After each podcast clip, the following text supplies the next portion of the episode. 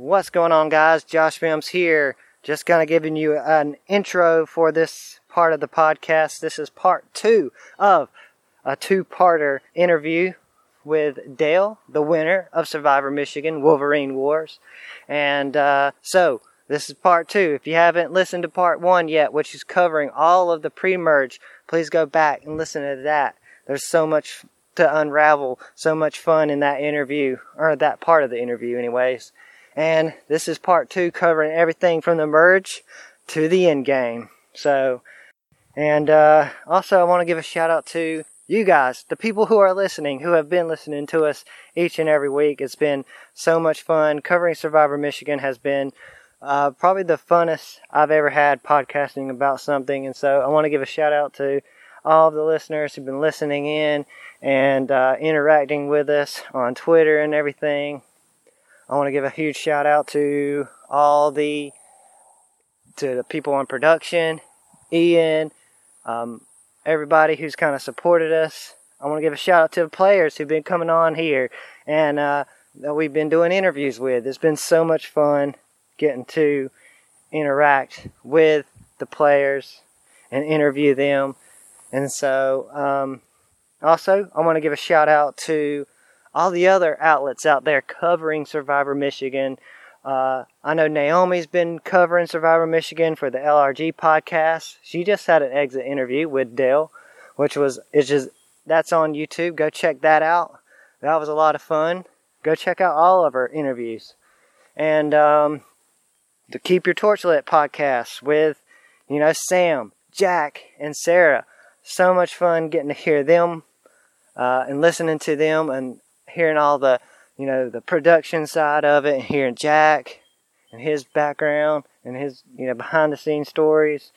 Um, and anybody else, anybody just out there commenting on Twitter. It's been so much fun getting to hear and, and, and listening to all the comments and reading everything. Um, for me, I, you know, I think we're all just a part of this, kind of adding to the experience for all the fans out there who love Survivor, we're just a bunch of people who love Survivor, who love Survivor Michigan. I hope you guys enjoy. I'm going to throw it to the remix that Dale put together for us for the Survivor Analyst podcast intro song. Uh, and then, yeah, then we'll pick it up right where we left off, covering everything from the merge on. I hope you guys enjoy.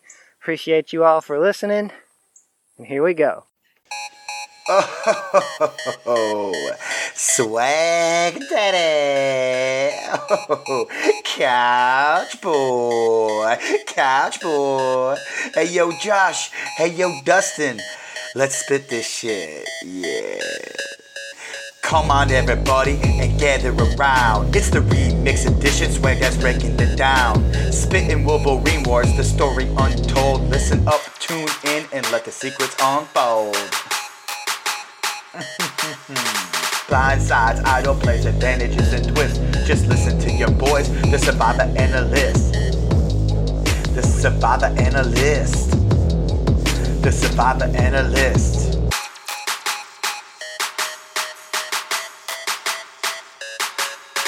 The North Campus nerds, they were doomed from the start, taking down each other faster than a stinky fart. Then we had Adam, the super fan idiot, gameplay so bad, most would pity it. Camila, Camila, the sweetheart of the show, swag trumps flirting, don't you even know? Hey yo, Eliza. One of the best to ever play. Sent you packing with an idol, come back another day. Tiggles, the Tiggly Man got a twitch in his arm, but at the end of the day, couldn't stop this old man charm. Yo, my girl Katie, you were one of a kind, but you never had a chance to take out this mastermind. Then there's Megan. Why you so smiling? My game so fly, it's always be styling. Ivy. You know my informants ain't slacking. Come for the Godfather and I'll send your pinky packing. Don't forget about Jackson, the mysterious skinty little boy. Voting his ass out brought me oh so much joy. Don't remember the next vote, they must have been irrelevant. But I played two idols in a row. What a crazy development. All of a sudden, we're down to the final four. Released that Dale all day for the score. Never met a lion that seemed so paranoid. RIP to the man. Now I gotta fill that void. So then there were three Shannon, Kat, and Dale. But was there ever a question on who would actually prevail? Oh, swag, you did it again. Blind sides, idol plays advantages and twists. Just listen to your boys, the survivor analyst. Blind sides, idol plays advantages and twists. Just listen to your boys, the survivor analyst. Ooh, swagalicious, swagoo. We coming at you, Josh and Dustin. Let's do it. Yeah. All right, so now we get to the merge, um, and well, before that, there was this there was spring break, and we see this clip of you on a beach. You see this coconut, and there's oh, there's idol in it, and you're trying to like break it open. Where was that? I think that was in Tulum. Um, yeah, we were like another part of business school is all, like besides the parties is just travel. So you're always like in different breaks going to you know various different countries with your classmates. So that one I think was in Tulum. Um, great foreshadowing because like I was like idol obsessed. Like I just knew that I was going to find these things. I think there was like a scene when like week four, I was like, I'm going to find the next idol, and if there's a third one, I'm going to find that too. What they don't show is like how many hours I looked for the fucking El Norte idol. Um, like I know Eliza had mentioned that in one of her exit interviews. She's like, I was shocked that no one really looked for the El Norte idol. Like that was not true. I was out there on Central Campus, like looking for weeks on end until I kind of finally assumed someone had had it. Um, but yeah, I de- definitely spent hours looking for all three idols. Yeah. yeah. that was in Tulum, and there was not an idol in that coconut, unfortunately. Uh, um, yeah, so at that immunity challenge, the merge immunity challenge, is uh, George he offers these like clues or, or, like the clues to the advantage and to the hidden immunity idol. Were you ever tempted to get that? No, I didn't bite. Um, I mean, you, you didn't have to anyways because you got the information enough information to find the idol anyways. right. Once Matthew ran and got it, I knew I was going to get whatever clue he had. Like I, I figured he's going to share that information, so I wasn't too worried. The only thing I was worried about is if he actually just found it, you know, in the hour or two that um, we were standing up there with our arms out and he was out there looking because he dropped literally after five minutes and we were up there for I think the I think Katie was up there for like close to three hours. I dropped at two, so there was a long gap between Matthew running down and, and when people had left. So there was a chance that he found it there. I didn't think that he would be good enough to find the the idol with just one clue. So I was willing to take that risk. I also thought that it just puts a, a target on your back. Um, and it, like the problem with like the like such public like idol like idol clue reveals, if you will, is like everyone knows you have the clue. So you're like painting a target on your back. So now you have like two options. You either share it with everyone which then what was the point of running it and getting in the first place? Or you don't share it with everyone but now everyone just assumes you have the idol. And now you don't want to like be the guy where people are assuming you have an idol because now they're going to try to flush the idol. So it's kind of like finding the clues like in a secret setting at the challenges which is what they were kind of designed throughout the season. And it's like they're hidden somewhere. If you find it that's a lot you know more advantageous than being like publicly announcing hey i'm going to go run after this clue. And so later on you you know what the clue is and it's st patrick's day and we see we're introduced to danger dale. And he's you're going out there and you you call your shot because earlier in your season you're like i'm going to find that merge idol. And sure enough you find it. Yeah i mean that was definitely a super exciting moment in the game. I think what's funny is like that day i think they actually showed me and jackson looking for an idol together. Um, and we had looked like no more than three feet from where I actually found it. Like we just must have just not looked that closely. I think Jackson walked right past it. And then I go back, uh, whether it was that that evening or the following evening, whenever it was, it was relatively close with each other. And I'm just like, I'm gonna go bet like this clue doesn't make any sense to not be here. Like I'm gonna just go take a second comb through. Um, and just sure enough, there it was, right, right underneath that bridge. So uh, it was really exciting. Couldn't play. I, like I, at first, I was convinced it was fake because I'm like, how we had looked for that thing as a group, um, like right there. And like I said, then when me and Jackson looked, we were right there. So I'm like, someone probably snatched this up without anyone seeing, and now went and like rehid this, and now I'm finding it. So like at first, I didn't think that it was necessarily real. Um, but then as like kind of the game went on, I realized that it was it was for sure real. And yeah. What was your favorite character? Of- with? of myself. Um, there was a few actually they didn't show, uh, but I think The Godfather, especially the way that it was edited, when fucking Ian puts the little cracking sound on the PP crack, you don't fuck with our Godfather. It was unbelievable. The sound, the editing there was genius. Um, and I mean, just and the fact that like at that moment in the game, it truly was kind of like my informants out there coming back to me. So like, not only was the character fun to upplay, um, but the fact that like th- like it kind of was relevant to the the story of the season at that point was definitely a lot of fun. And so at, at that tribal council, you vote out Jack. And I remember you you uh, you're so excited that you vote out Jack that you're like flossing uh, outside because I guess you guys had a a challenge right after that.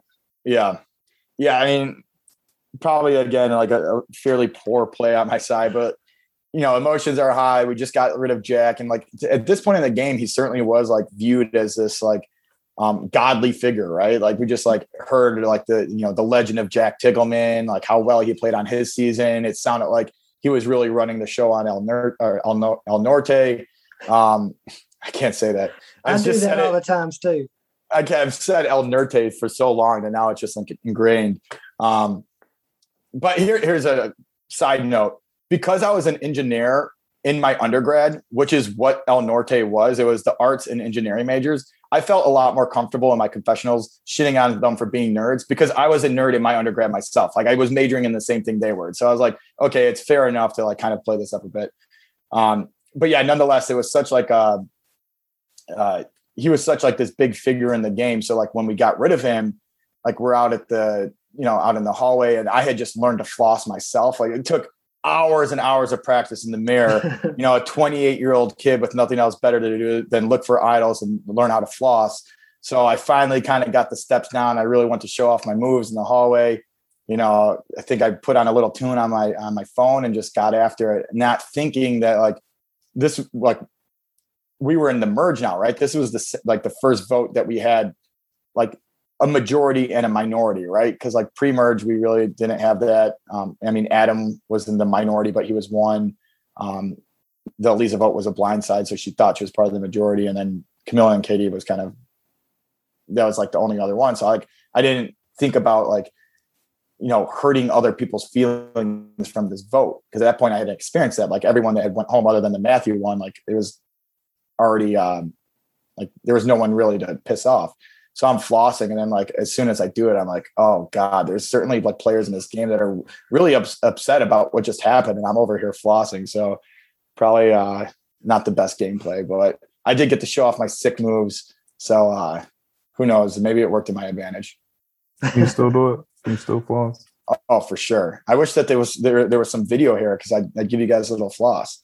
At this point, Megan, she she knows she's on the hot block and are in the hot seat. And so she meets with you, but then she slips up and tells you, like, oh, well, I think uh, Dale and, and Jackson are running the show. And you're like, oh, crap. If she's going around telling everybody that me and Jackson are running the show, that's not good for me. So Right. you want to get rid of Megan, and then we have Shannon who wants to get rid of Katie because she's scared Katie is super close with you guys, with you and uh, Jackson. So, and then we see Shannon's really kind of frustrated here because she feels like, man, they they they want me to get rid of Megan. Like, why would I want to get rid of Megan? I want to get rid of Katie. And she feels like you guys are trying to like pretty much telling her what to do and walking over. Could you tell that Shannon was kind of getting frustrated at that Yep, point? yep, yep. Yeah, I think um so a few things here um to unpack. So one, at at that point I have two idols in my pocket. So like I am now playing to get to six and we're we're at nine. So there's like not that many votes I need to get through here um without having to play an idol that I, then I know I'm at final four. So I'm thinking like my game just got narrowed down to a three week stretch. So like all I'm thinking is how do I get to to final six?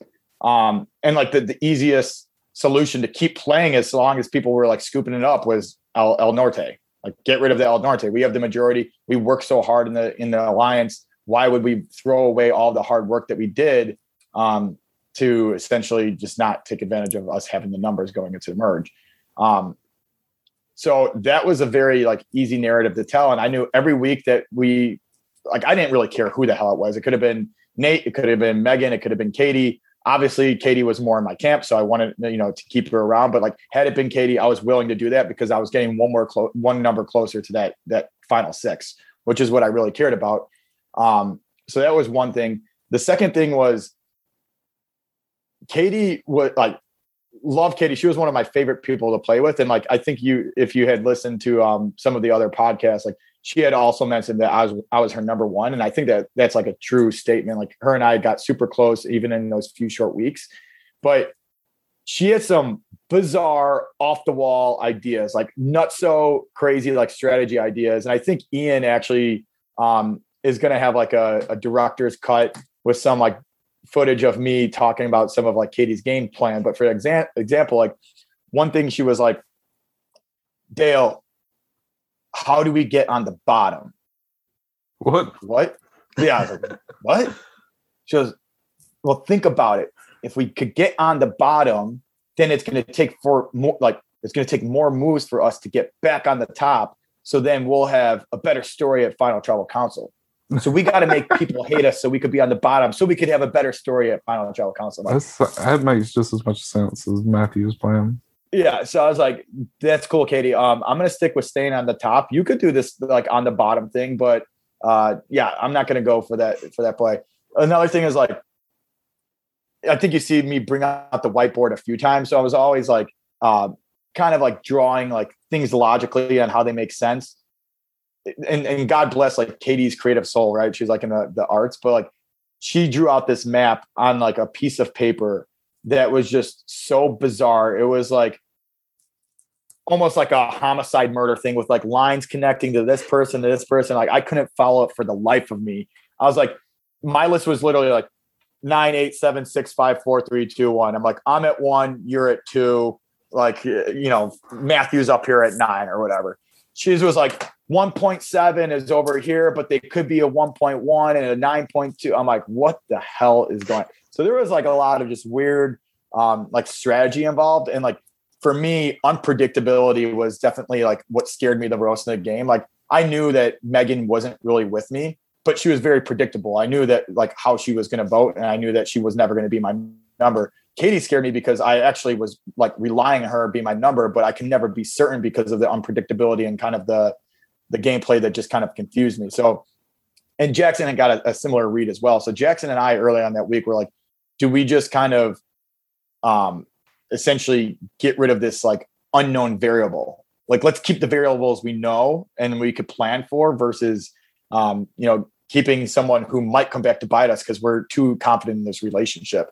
So we had actually gone into the, the meeting and we were like fairly open to like getting rid of Katie. But again, the this part of my gameplay was get to six, get to six, get to six. So when we said that we were, but we certainly played it up like we didn't want to get like rid of Katie as much, so it made it look like we were making a much larger sacrifice.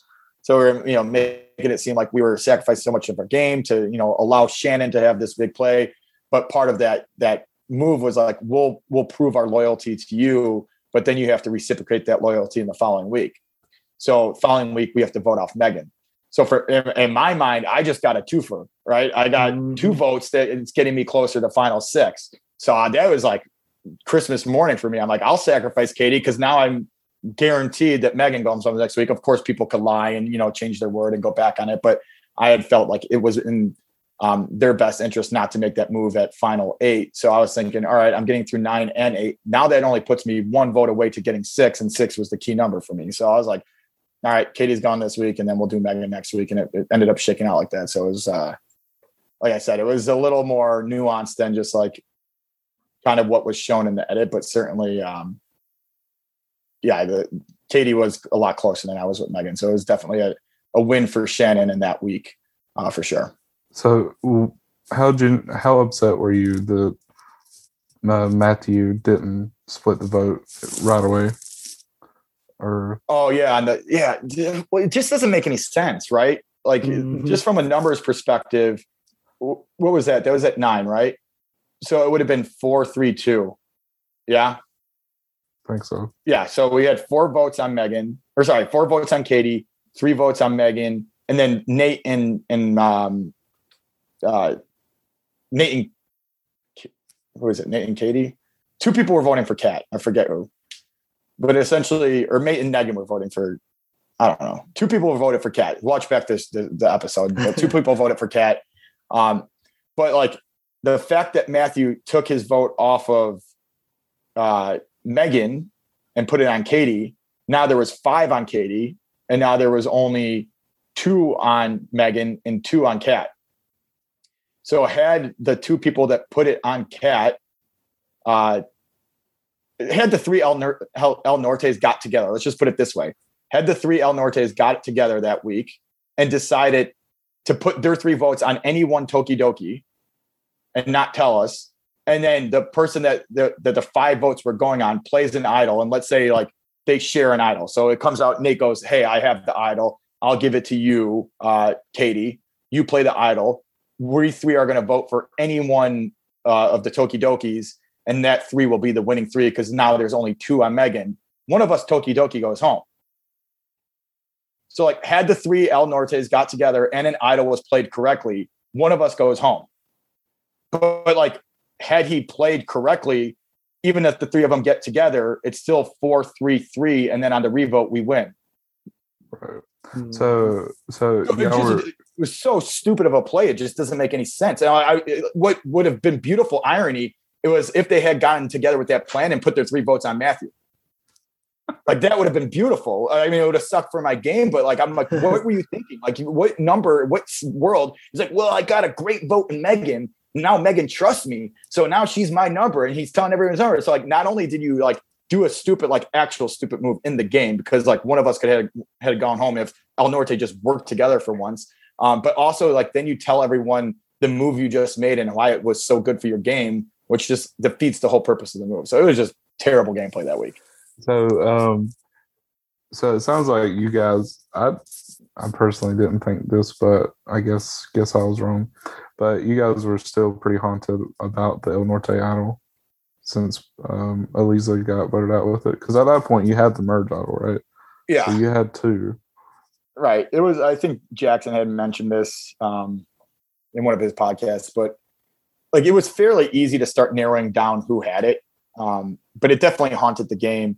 Uh, but like we knew that Camilla, or we knew that Katie and Camilla didn't have it because just logically, the weeks and the positions that they were put in, they would have played it if they did have it.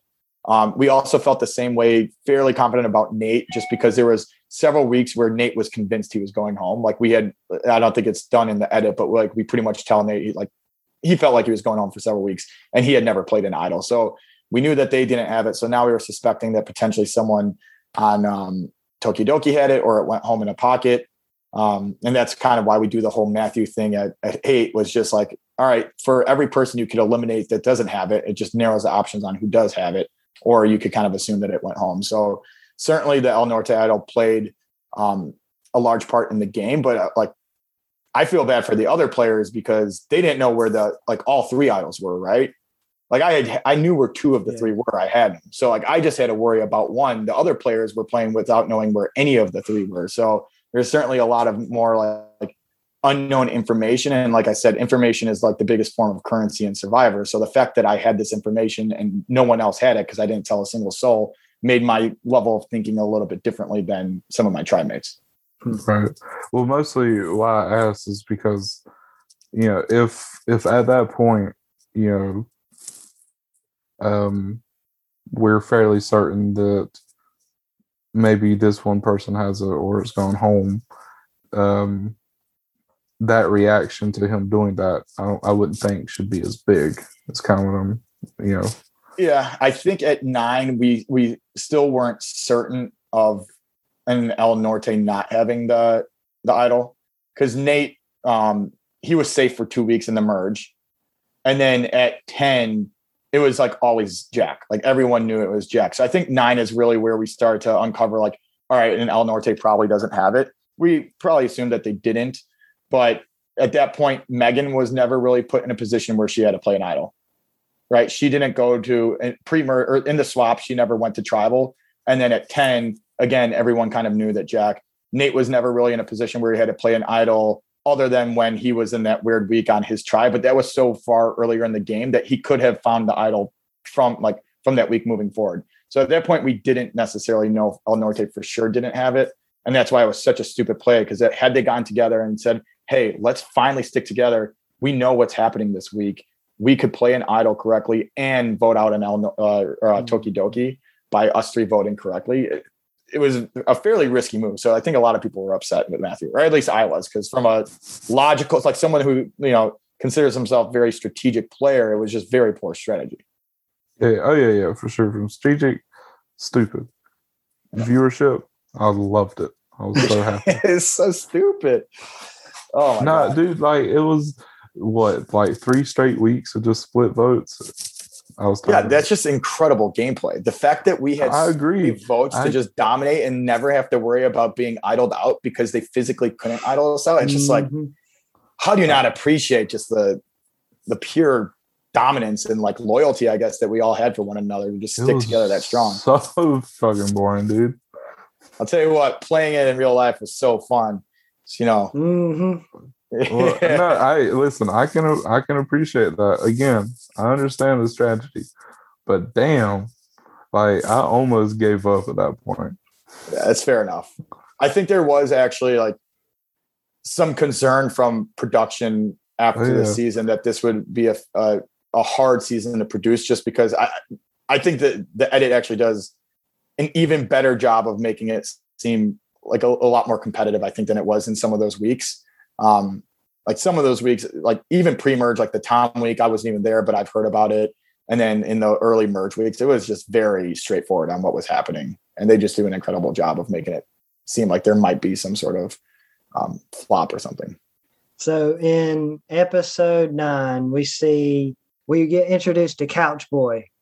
And this is where um, your wife is gone and you're having to fend for yourself. There's you have no dishes, no food. You're having to ration rice. Yeah, that was a fun week. So, um, we at that point it's already I think like April. Um, so it's coming towards the end of the semester, and my wife uh, moved with me to Michigan when I went to business school and relocated. And um, she's in HR, so fairly like there's a lot of job opportunities no matter where you move, right? Like most offices have HR, or most companies will have an HR department. So when she moved to Ann Arbor, she got a job at Domino's corporate headquarters. So fun fact for anyone that doesn't know, Domino's is headquartered in Ann Arbor. They have a massive facility there. They have like buffalo and bison roaming around. They have like a petting zoo for a pizza joint. Really weird. So she um so she moved with me and got a hmm. job at Domino's, but then they got to get the meat for the pizza from somewhere. Yeah, exactly. I don't know if uh, I trust it, but nonetheless, uh, I've seen behind the scenes. But nonetheless, she um so at that point I was graduating in like a few short weeks. So she was actually already uh, had another job lined up for when we moved back to Chicago because we weren't staying in Ann Arbor. We were moving back to Chicago. So she had accepted a role at her her current uh, employer back in Chicago, but her start date wasn't for like um, like a month and a half or something intentionally, so she could stay in Ann Arbor with me. And then we wanted to travel a little bit after um, I had graduated. So for the time being, she was like, "I'm going to go see my father because her dad lives in Naples, Florida." Um, so she wanted to go spend time with her dad. So she went to Naples for like a few weeks and just like left me to you know fend for myself and once you get into the married life, it hits a little bit differently, right? Like you kind of get starting to get spoiled, you get taken care of, like you kind of forget how to do your laundry, uh, you kind of forget how to cook simple things. So I was, yeah, I was lost there for a little bit, um, trying to fend for myself. And I figured I was like, all right, I'm going to play this up a little bit. My beard was growing at a, a staggering rate. I was like literally eating White Castle sliders from Jewel Osco and fucking uh, Rice-A-Roni or Uncle Ben's rice, uh, the the 90 second ones. I didn't actually make it in a pot. It was the ones that you microwave, the, the pre cooked rice. So, so yeah, I, I, I wish I would have sent more Couch Boy footage in because it was like this whole act where during those three weeks I ate nothing but takeout. Like my body hated me. Like it was disastrous. Mm. And like when I say takeout, I mean like Taco Bell, White Castle, like the, the shittiest of shit. And like, or I was like making Kraft macaroni and cheese so for those three weeks, I would like play like a dope ass song. I was playing a lot of old school rap. um, and like film my film my food like really slowly. Like I think what was it? Dun dun dun dun dun or what song is it? I don't know. I was playing Celine Dion. They're just the most random, stupid fucking songs that you could think of. Uh, I was playing like Ricky Martin. Um, yeah, so all these like old school stupid songs that these kids had probably never heard of that I was playing with the Survivor, and I like slowly film all my food. And I go, oh yeah, ooh Doritos. Oh, Daddy likes the Doritos. And I go, oh no, that's a cheesy gordita crunch. like I'm like, oh, what, what's this? What's this? Oh, oh, oh, oh, it's it's White Castle, White Castle, and then slowly show all my food and then I'd flip the camera on me, and then I look at the camera. I go, "Oh, you know what time it is, Cosmo." Do this double deuce couch boy peace sign, and then I just like start jumping up and down on my couch, literally going, "Couch boy, couch boy, couch boy," just the most obnoxious shit you could think of. And for three weeks straight, like it was like people were texting, like, "What meal is Dale gonna have on, on Couch Boy series today?" So it was uh a fun little thing to do for those few weeks. Like no rules in the house. Wife was gone, so I could kind of have fun with it. Um, but yeah, burn a hole in my wallet and all the crappy food I was buying. My biggest thing, I don't know uh, uh, what your guys' perspective on this, but I kid you not, I fell in love in love with 7-Eleven pizza and 7-Eleven taquitos because I live next door to a 7-Eleven. Um, so I was like trying to make an argument to people on like how good 7-Eleven pizza is. And I actually think there was another point in the season where I invited the Tokidokis over to my house for 7-Eleven pizza party. And I bought a bunch of 7-Eleven pizzas. And I'm surprised they didn't put that in with the, the White Castle scene. But yeah, I lived off of shit for sure. Yeah, we don't have 7-Elevens. We have uh, Circle K's. That's what we have here. Yeah, yeah but, uh, close enough but, though. They have like the rollers with the taquitos and the hot dogs and shit. Yeah. yeah. Now I will say, um, Circle K pizza ass no, okay, it's not. It's not. It's not the worst. But um, there are. I don't. Have you ever heard of Hunt's Brothers Pizza? Who's it? Hunt's Brothers. No, I never heard of Hunt's Brothers. Phenomenal. delicious. Phenomenal. Mwah. Well, here's Eas- the. Here was easily, the other kicker. Easily some of the best. Uh, like convenience store pizza. Okay, that's what I was gonna say. Is Hunt's Brothers? Is it a convenience store pizza or is it an actual pizza joint? Because you got to put them on the same level playing field. Mm-hmm. Like we're not comparing 7-Eleven pizza to Illuminati's or like Chicago deep dish, right? Like there's different categories.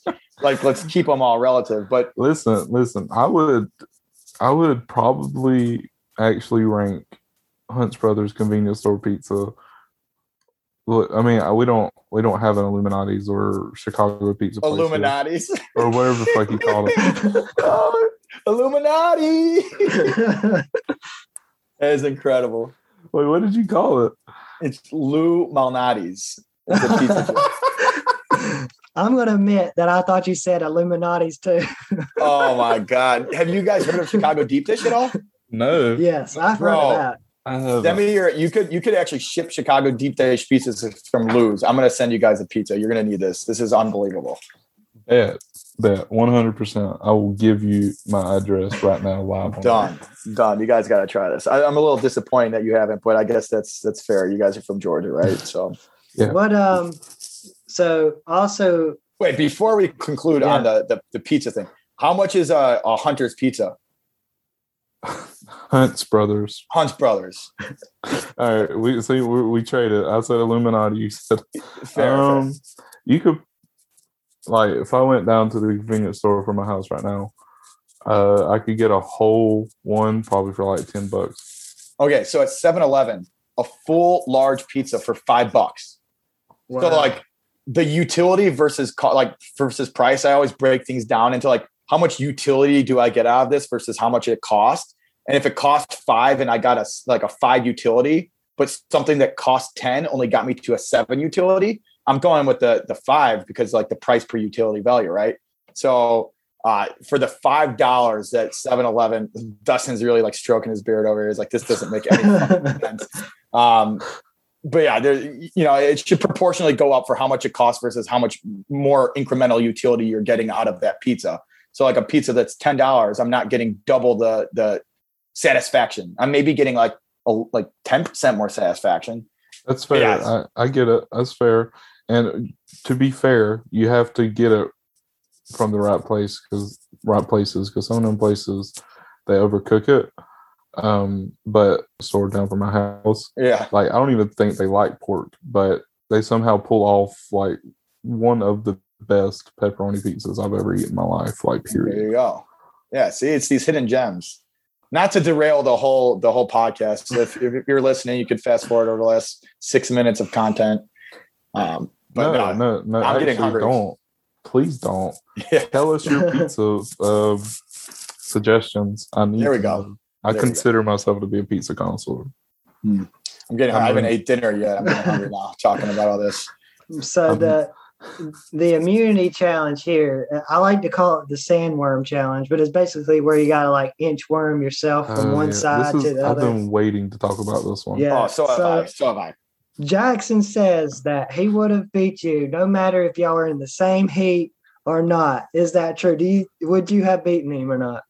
Uh, One hundred percent, no doubt in my mind. Jackson is so full of shit. The, he's literally like a skinny little nerd. Like, he wasn't athletic. I don't know why he thought he was athletic. He was like a tiny little dude. He had no build. He had no athletic prowess to him.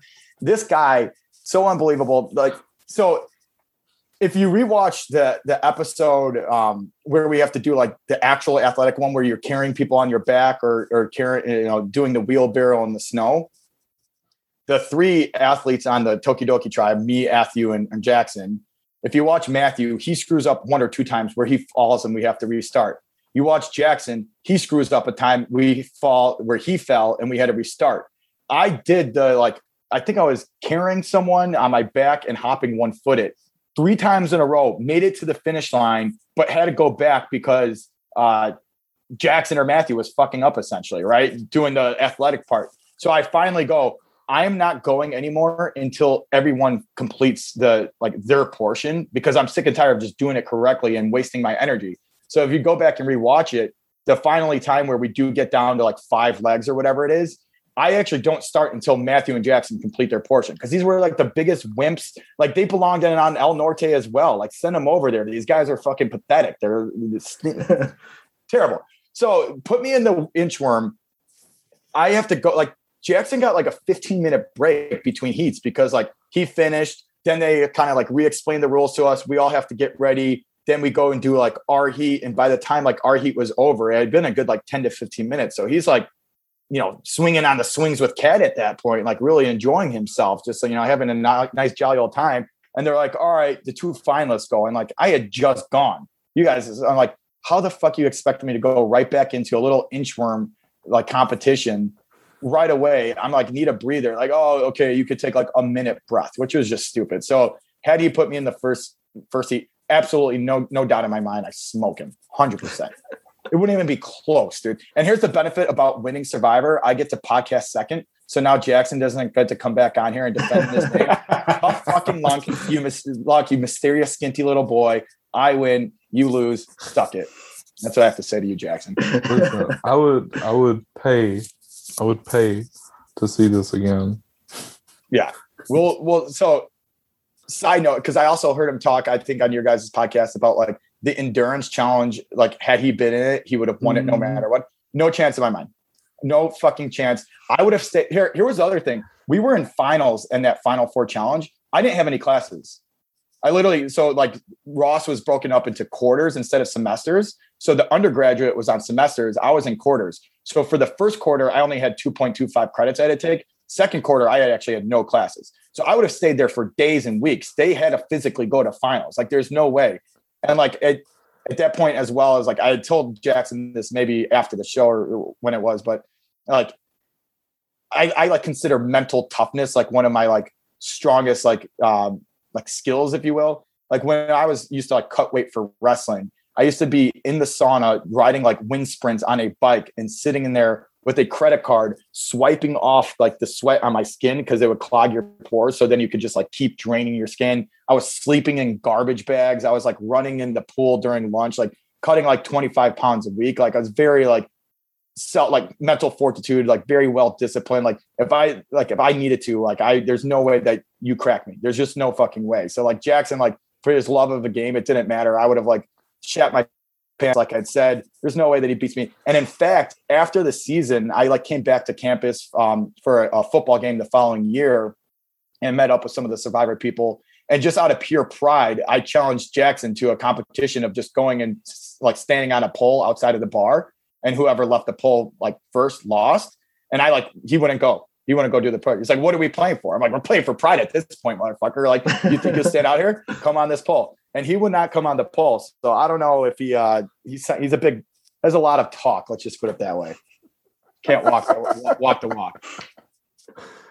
Oh man, yeah. Uh, through all the wrestling talk, uh, I now can appreciate even more more than I did the the HBK uh, reference. The Oh, whole yeah. dance is So there is there is a slight difference between WWF is what I like to call it, but WWE and actual wrestling. But nonetheless, you can Oh, yeah. imagine why uh, I was obsessed with wrestling. So I had uh, all the references and yeah, sex sexy boy had to come out during that week for sure. So this is the point where you you guys implement the basically try to freak Matthew out into playing an idol in case he has it. And like well who who come up with that plan? So real quick, Dustin, I don't know if you caught the Ric Flair reference as well, but I tried to do a woo at the end in that same scene that I was doing the the Shawn Michaels dance. I go woo, but my voice cracked, so it didn't come out very loud. So there was two wrestling references there. um, but the Nature Boy himself, nonetheless. So it was kind of like, but yeah. So Josh, to answer your question, um, like the, at, at week eight, we're that's when we're for sure we're getting down to okay, a Tokidoki has this, or at least I was because I had two of the idols, so I knew that um, Megan would have played it the, the week prior because she was not as comfortable because of the, of the split the vote between her and Katie. Um, and then I think at that point also we had told Nate that he was going home and he just never played it. So like, all right, um, either Nate is just like balls of steel or uh, a Tokidoki has this El Norte or um, it went home. So for me, I just wanted to have as much information in the game as, as you know, physically po- or humanly possible. Um, so I was all on board uh, for this play. I think it was a combination. It was like a, a lot more complicated than me like doing the whole saga and like doing the the Oscar award.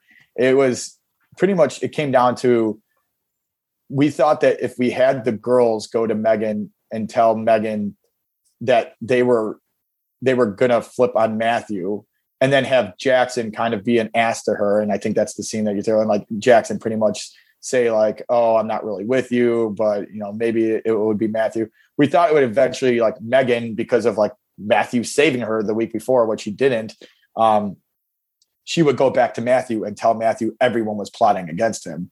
And then that way he would just like he he wouldn't have any numbers to go into and be like, you know, can you believe Dale's plotting a move to go against me? Like, come join me because we were all in on the plan. So like he wouldn't even have numbers to go to and get like it flipped back on him. So we were fine doing that plan, but Megan just never followed through with going back to Matthew. She was like okay with not making that play, which just didn't make any sense.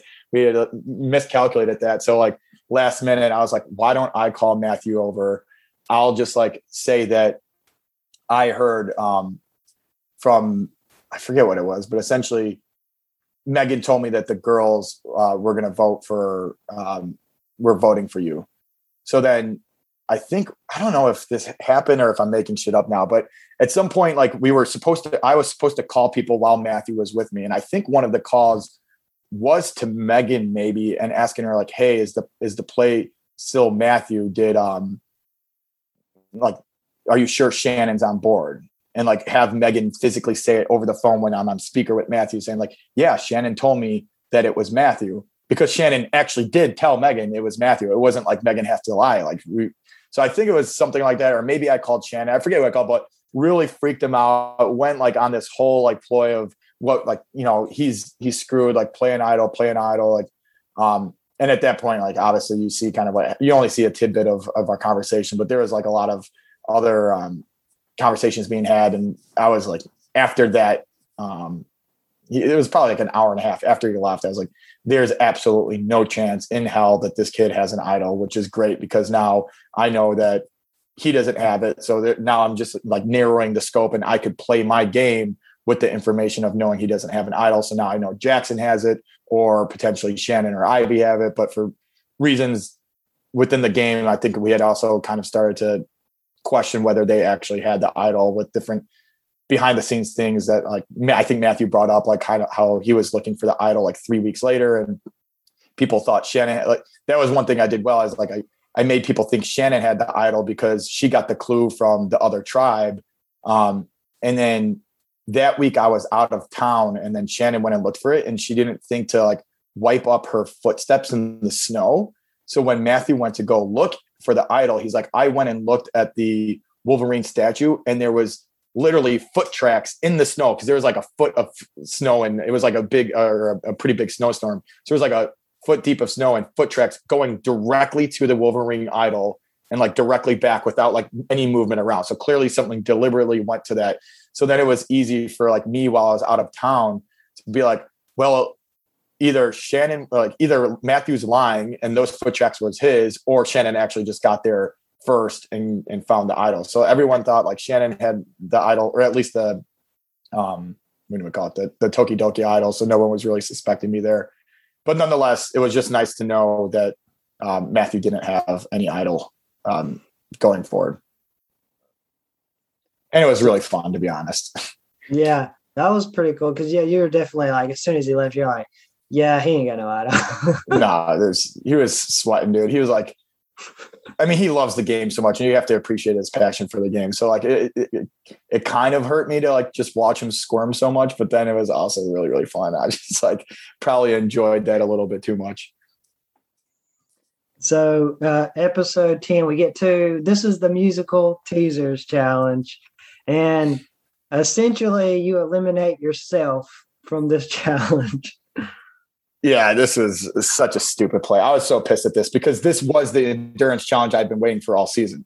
Like, had I not, um, you know, eliminate myself, I would have been able to sit in that room, and I would have never went to a coin flip. So I'm for sure just sitting there all night, and these kids probably, presumably, have class the next day. So tough luck. I'd, you know, just chill there. Um, and like, there was just a like a lapse of judgment where uh, Cooper was like, the next person to hit this button gets an advantage and like I forgot that the game was still in play. I thought it was like timeout, game's not in play. Whoever could race to this button first gets an advantage. And then like as soon as I went and hit it, I'm like, oh shit, like the game is actually still alive. I got to get back to the chair, not even thinking. And then like don't even get to the point of that the advantage is included an idol that I already have. So such a stupid mistake. I was so pissed at myself. Um, yeah, it was just really, really dumb. But what they don't show is so I stayed in the room and like I think the challenge started at you know 10 o'clock, 11 o'clock, or midnight or whatever. And they were there for two hours. I think Cooper says we're just at the two hour mark. So we were there till 2 a.m. and I stayed in the room till 2 a.m. One of the good decisions on my end was I didn't leave the room mm. because I didn't want people thinking I have this clue and I just left the room. So I deliberately stayed in the room the whole time. And then when um, the four of us left, it was me, Ivy, uh, Matthew and Jackson, they were like, "What's the second clue?" Because at that point now it's a second clue to the to the idol because we had only received one clue, so this was like a further clue to it. So then it was like very much evident of like where it would be now, or at least much more clear than what it had been. So we all left at 2 a.m. and spent another hour that evening looking for this idol that I already had. I just want to go to bed. I was looking like Dustin right now, yawning, scratching my eyes. it's well past my bedtime. And I'm like, I want to go to bed. But at three in the morning, I'm looking for this idol that I already had. But I think it just, again, made people think that I didn't have it because um, I was like looking out there like very diligently with it. Um, and I also didn't run off to go look for it. So people probably thought like, oh, he didn't have time on his own to like use this advantage or this clue to his advantage. Yeah. Um, and so at that challenge, you, Matt, Ivy, and Jackson, y'all kind of y'all make the pinky promise that you're going to vote for Kat. Would you have stayed true to that and voted Kat at that next tribal council if Ivy didn't have this whole plan to blindside you? Yeah, of course. Again, my play was getting to six. So like when I'm making that pinky promise, I'm stoked because I'm like, all right, I just locked in six. I have two idols. I'm I'm to final four. I win one more challenge. I win the game. So like again, it could have been anybody um, other than me because I I knowingly had these two idols, and I think you kind of see that come out in some of my confessionals where I'm like, why didn't they just vote for Jackson, right? Because like selfishly, I wanted to stay in the game, you know, for that week because then I had the two idols. But what they don't show, and I think Ivy talks about this in one of her postseason podcasts um, a little bit, um, but as soon as I lost, I went out into the hallway, and actually Shannon was still in the hallway as well. So it was me, Shannon, and Ivy in the hallway, and like Shannon's like, I got to get going to broom ball, but we could talk for a few minutes. And it was very evident, like from our conversation, that like Shannon had said it has to be a big player this week, like big player, quote unquote, or a threat, or whatever you want to call us. But it was like essentially it came down to it's either me, Jackson, or Matthew, and we all agreed that it, if Matthew loses, it's Matthew. Like was, I was like, hey, I'm fine with it being Jackson too, because again, I'm playing for six, six. I'm playing my two idols. I'm going to four. So I was very evident. I was like very clear with them that I'm down to vote Jackson or Matthew. You guys want a big player? You're closer with me than them. Let's take out Jackson or Matthew. Um, it would have been just a, a, lot easier to vote out Matthew because there was also um, just a lot of distrust there from the way that he was playing. So when Jackson went to coin flip, I was so pissed because like my week would have been so much easier. It would have not been Kat. We would have just voted Matthew, but that would have satisfied kind of Shannon's itch to take out a big player. I think Ivy would have been on board. Um, so I was like, the coin flip really screwed me. But in reality, like I said earlier, I got lucky that Matthew won because then it shook out of us taking out Ivy, and I think that positioned me really well to have Matthew, you know, going into six with me. Um, I wonder. I wonder why Ivy didn't mention that to Jackson when she she did. So I think Jackson talks about it on live reality game podcast, but Jackson brings this up in one of his exit interviews that Ivy went to Jackson that week and was like, "Hey, Dale said that he was down to get rid of you um, in the hallway. He said he's fine for either you or Matthew, so he's down to get rid of you." Um, so she did tell Jackson that, but Jackson was like, probably. And I think again, this is me being over honest. I'm like, yeah, dude, like let's just let's just throw it on to Jet, like Matthew, let's throw it on to you. Like, of course I'm gonna tell her that, but that's not how I'm playing. But I I have to tell her something she's got to hear. That's the most logical thing. Um, and of course, Jackson doesn't know I have two idols, so he's gonna believe what I'm saying there. But here's a, like another element of the game that like I think a lot of viewers probably would be um, less hopeful for or, or less annoyed with Ivy's move but had I come back that week from like being disconnected from the game and the move was still on Kat, I'm 100% playing an idol. Like, cause I knew from that conversation in the hallway that quote unquote, it had to be a big player. Like, it was just so evident. Like Shannon said that. And like, I was like, yeah, I'm on board for Matthew. I'm on board for Matthew or Jackson. So like, I left that conversation in the hallway with the three or the two of them and myself saying it's going to be a big threat this week. Then I go on and make the Kat promise. And then I think I leave the next morning um, to go home for the weekend but it was like coming back after being away from the game for four days and not hearing of any plan. Like if I would like I expected to come back and hear, okay, we're not doing Kat anymore. We are doing Matthew. If I'm told Matthew, I'm not playing an idol, and they could have told me Matthew and you know idle me out or got me out with two idols. If I'm told Jackson, also not playing an idol, but I'm more confident that I'm hearing of a plan other than Kat. But coming back and not hearing of any big threat plan of Matthew or Jackson, then it only leads me to believe that it's it's me then. So I'm yeah. playing an idol. So the fact that I was actually told about the plan, it like it gave me the confidence not to play an idol. So it's kind of like counterintuitive, but you would think like, okay, you just heard about this plan to get you out. You're definitely going to play when you're out, but idol. But it actually worked um, the opposite direction, where I was like, the fact that they're telling me about the plan and the plan was vote me out, and they're telling me about it, it gave me a lot more confidence to not play the idol. Yeah, and the the episode kind of made it look like once you found out that um that Shannon may be voting for you or whatever, it kind of made it look like you were really trying to work her over. You were saying like, "Oh, um, who would you trust your life with?" Oh, Shannon, of course, or you know, I, I didn't really find anybody that, but you know, you're the person who I can 100% trust in this game. How accurate was that? I mean, I, I, think I meant it at the time. I, I, I think I knew like Shannon just by her her personality was a more loyal and you know uh like honest player if you will like I, I i trusted jackson probably more in the game from like a strategic standpoint but I just knew Jackson would never bring me to a final three. Like I just respected his game, I guess, too much to know that he would choose the game over any friendship. Like it just it would never cross Jackson's mind to bring me to a final. So I knew at some point I'd get rid of Jackson. I I kind of pegged Matthew in that same boat in that same boat, whereas Jackson or Shannon was very very honest from the on, onset that like she was playing the game more based on like friendship and and who she kind of uh enjoyed being around more than like I guess making what's maybe the best strategic move for her game. So at that point, I'm like, all right, I could actually trust her. She's being honest with me. So definitely, I mean, did I play it up again? This kind of circles back to Josh's point of like emotional manipulation. Like, of course, I was like, you know, calculate it in like the way I phrase things and like almost reiterate it like the, those points, but they were also honest at the same time. Like, I think they could be both, right? I, I think what you're saying could be true, but it also could be manipul- manipulative. So, um, yeah, definitely played that up. Sir, that Yes. was me. That was me, not Josh. Oh shit, Dustin, my bad. Um, mhm.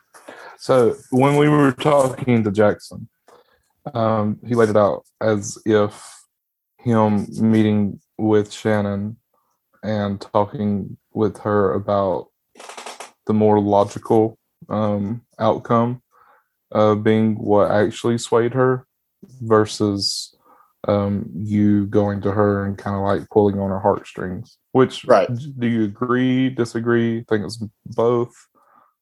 I mean, you you guys have already talked to Shannon, right? You talked to her a few Yeah. days ago.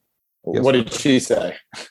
she said that um She probably doesn't want to give Jackson any credit, so I'm guessing she said not Jackson. well she said it kind of worked on her Yeah. well she said it and she was kind of already working towards that in her head but then when jackson kind of laid it out a little bit more it was like okay yeah no um i probably do need to you know keep dale in the game yeah, I mean, I, I think it certainly helped um, Jackson going there, obviously, right? Like, had he not done that, um, does my, you know, conversation with Shannon is that enough um, to get her to flip? So she called me like Jackson called me when I was, you know, the night before. She called me the very next morning, and at that point, I already knew about the plan. And I think what actually a lot of people like miss in the episode, but it is there. The move was actually Shannon's move. So she came up with the plot to Wait, get rid of me. So it, it wasn't Ivy's move at all. It was actually Wow. Shannon.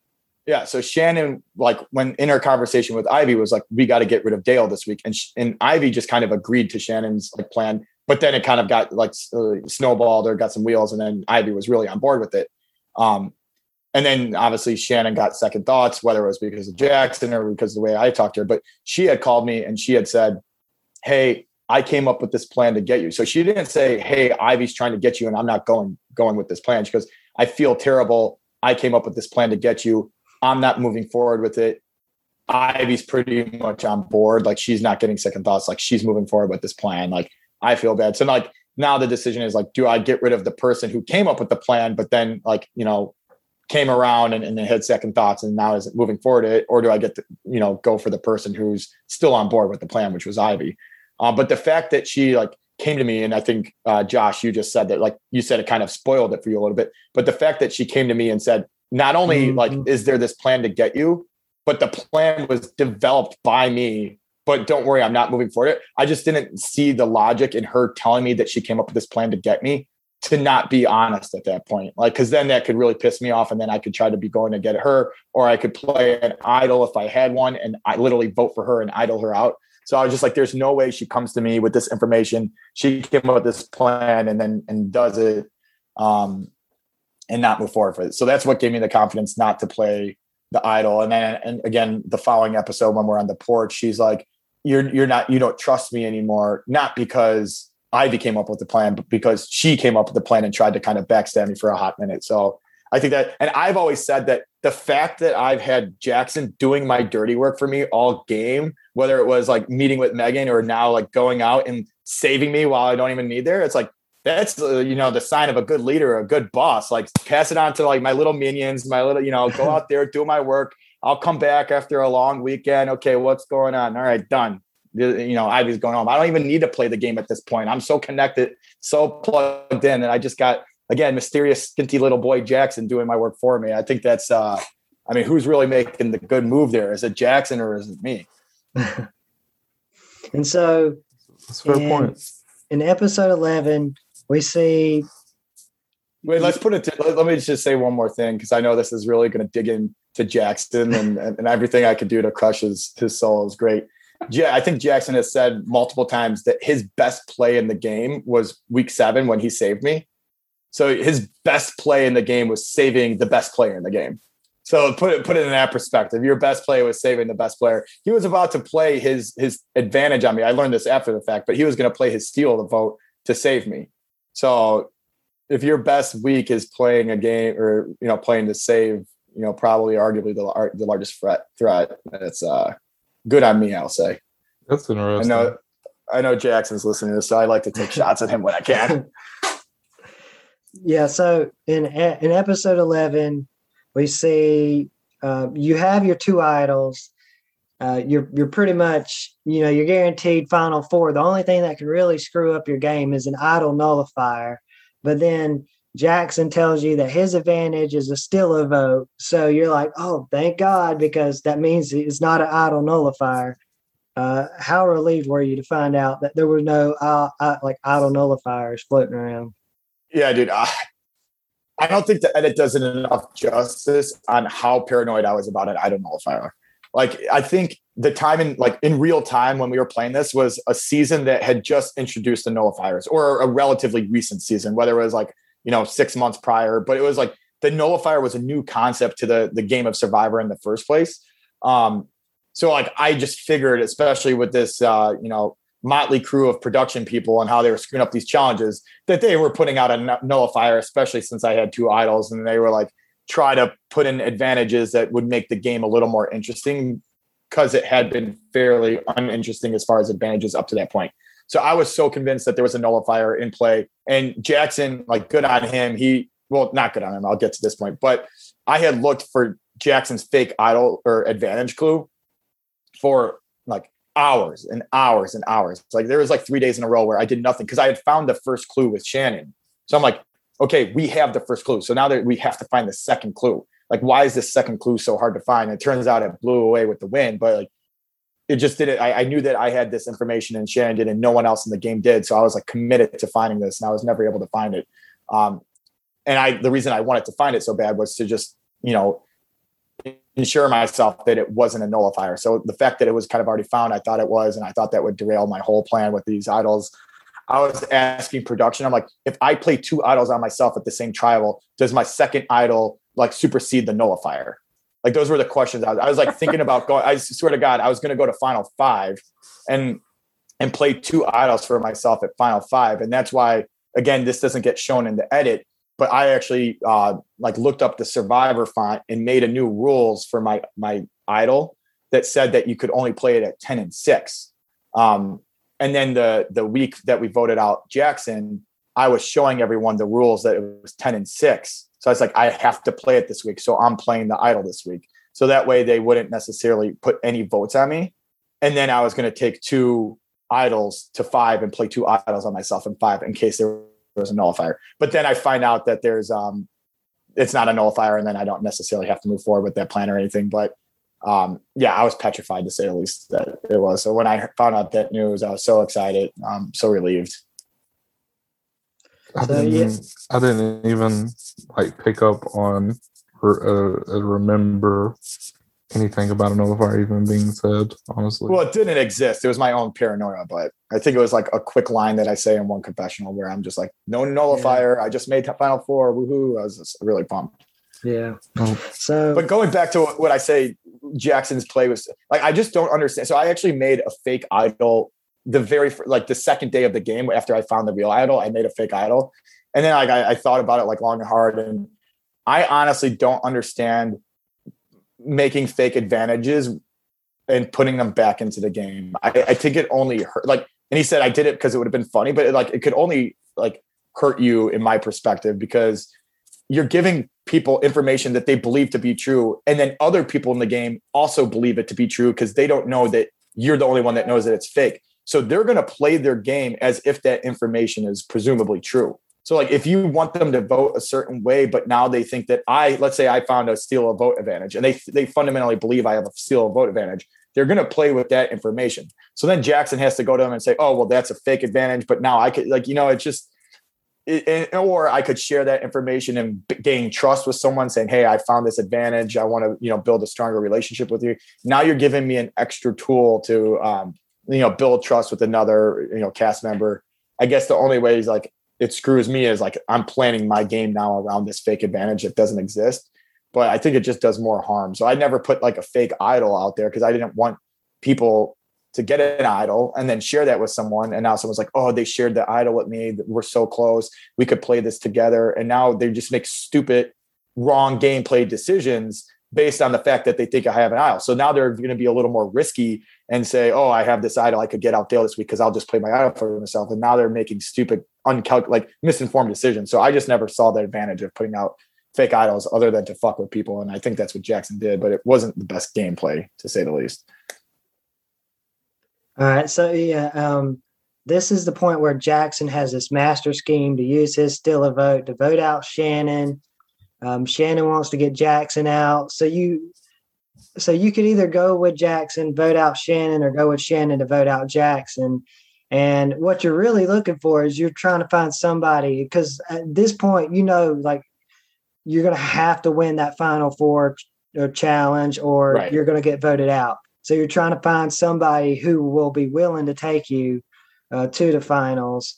And um, so then this is the point where we see like Drunk Dale, you meet with Shannon, you meet with uh, Matthew, and you're telling him like, oh, um, are, are, are you with me a hundred percent? And you're telling, you're showing him the idols. You're going to Shannon, and you're like, hey, uh, I, you know, are you going to take me? Why, why, why aren't you t- taking me? Are you going to take me? And then you show her you have two idols. So, yeah, that was that was definitely a fun week. Um, so this this kind of all comes back to timing and kind of what I alluded to earlier about like waiting until the last minute to make a decision or make make your move. Let's put it that way. So I had actually known about the like the move to get out Shannon like before I had my original meeting with Shannon when I told her that it was Matthew. At that point, I know Jackson was already targeting. Um, uh, uh, ja- I knew that Jackson was already targeting Shannon, but I told Shannon that the vote was going to be Matthew that week. But I had already talked to Jackson. I'm like, okay, it could be Shannon. Um, so I didn't want to tell her that. Obviously, I didn't reveal to her that I knew about this plan to get her out. Um, so then there was like a whole scene that they cut out of the edit where I'm kind of going through this like hero and villain. I think this is where some more costumes came in. I had like this like superhero mask that I was wearing and to be the hero and then like villain i had like this like gothic wig or, or i forget what i did but like black hair and i was like dressed up as like a, a villain and kind of going like which one is better shannon or jackson shannon jackson and ultimately come to exactly what you kind of had said. I knew that i had to just win at final four. I didn't think that there was any chance really that anyone brings me like shannon i felt a little bit better that she may bring me had i lost but i was fairly confident that no one was bringing me. So who can i beat in a final four challenge um, at that point, we've already seen several instances that Kat just like went home during the challenges, like she didn't want to be there. So I know endurance wise, she wasn't going to be, and I was fairly convinced it was an endurance challenge. Um, and then like Shannon, I kind of had mixed emotions. Like she had certainly wanted to like prove like prove herself in like some of the challenges, but also like I don't know if she cared enough about the game, at least at that at that point in my perspective, to like stand out there for 15 hours or something. Um, so I was like, Jackson is kind of like the only like sociopath here that might stand out there for a while. So I was like, all right, let's get rid of him. Um, so I had made the decision to get rid of Jackson, but Jackson had already put me through this like this whole grand plan. And he's like, I'm doing it the day of tribal because again, me and Jackson always wanted to make our moves the day of like so there couldn't be any people learning of these plans.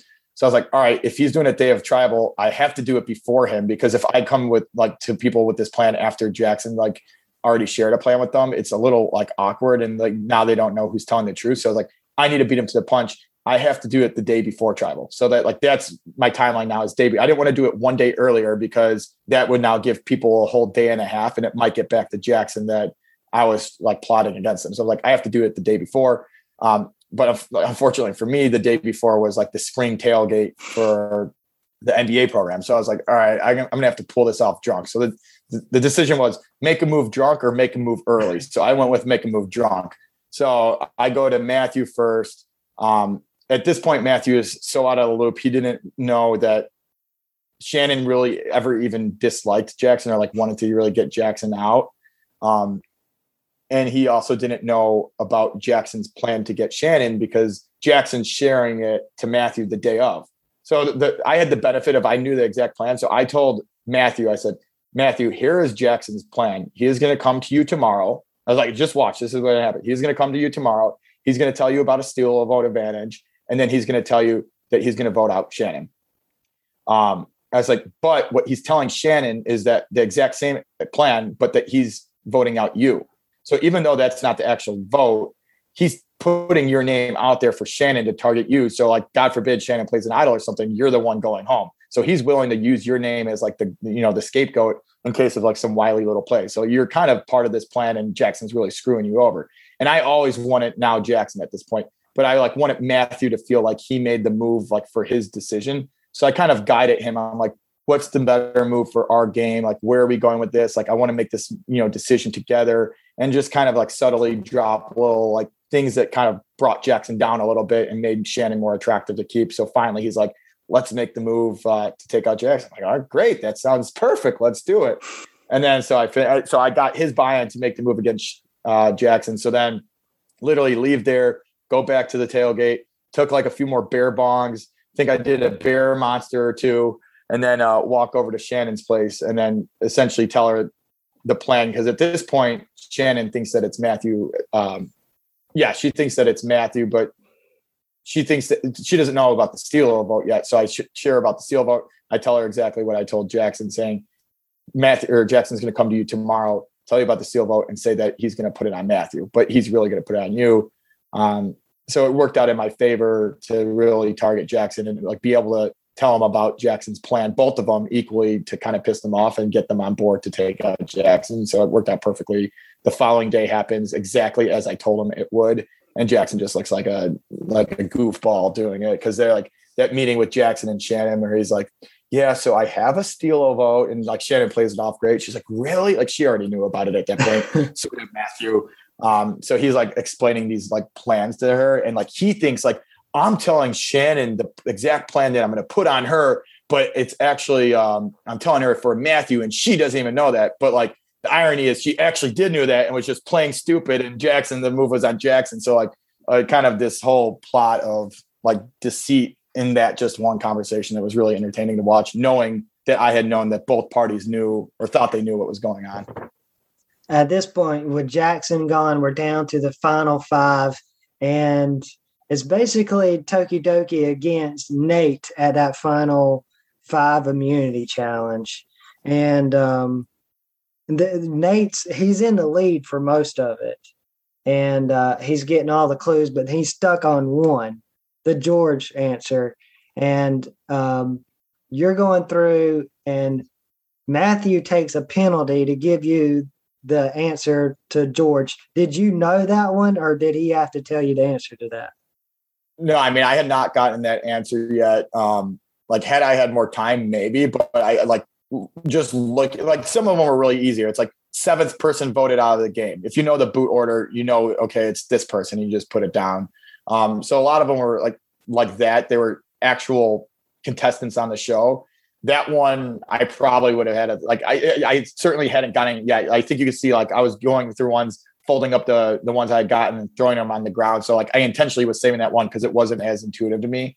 Um, so he he definitely helped me out in that. Had I had more time, maybe I get it. I was watching the season fairly close closely. I knew of George, like I, you know, I don't have the the foreshadowing of Nate like shitting on like who the hell is this guy? Like, you know, I, I knew of it, but like it just wasn't I don't think there's enough time for me to really try to even get it for myself because Matthew just get pretty much gave it to me um, fairly quickly.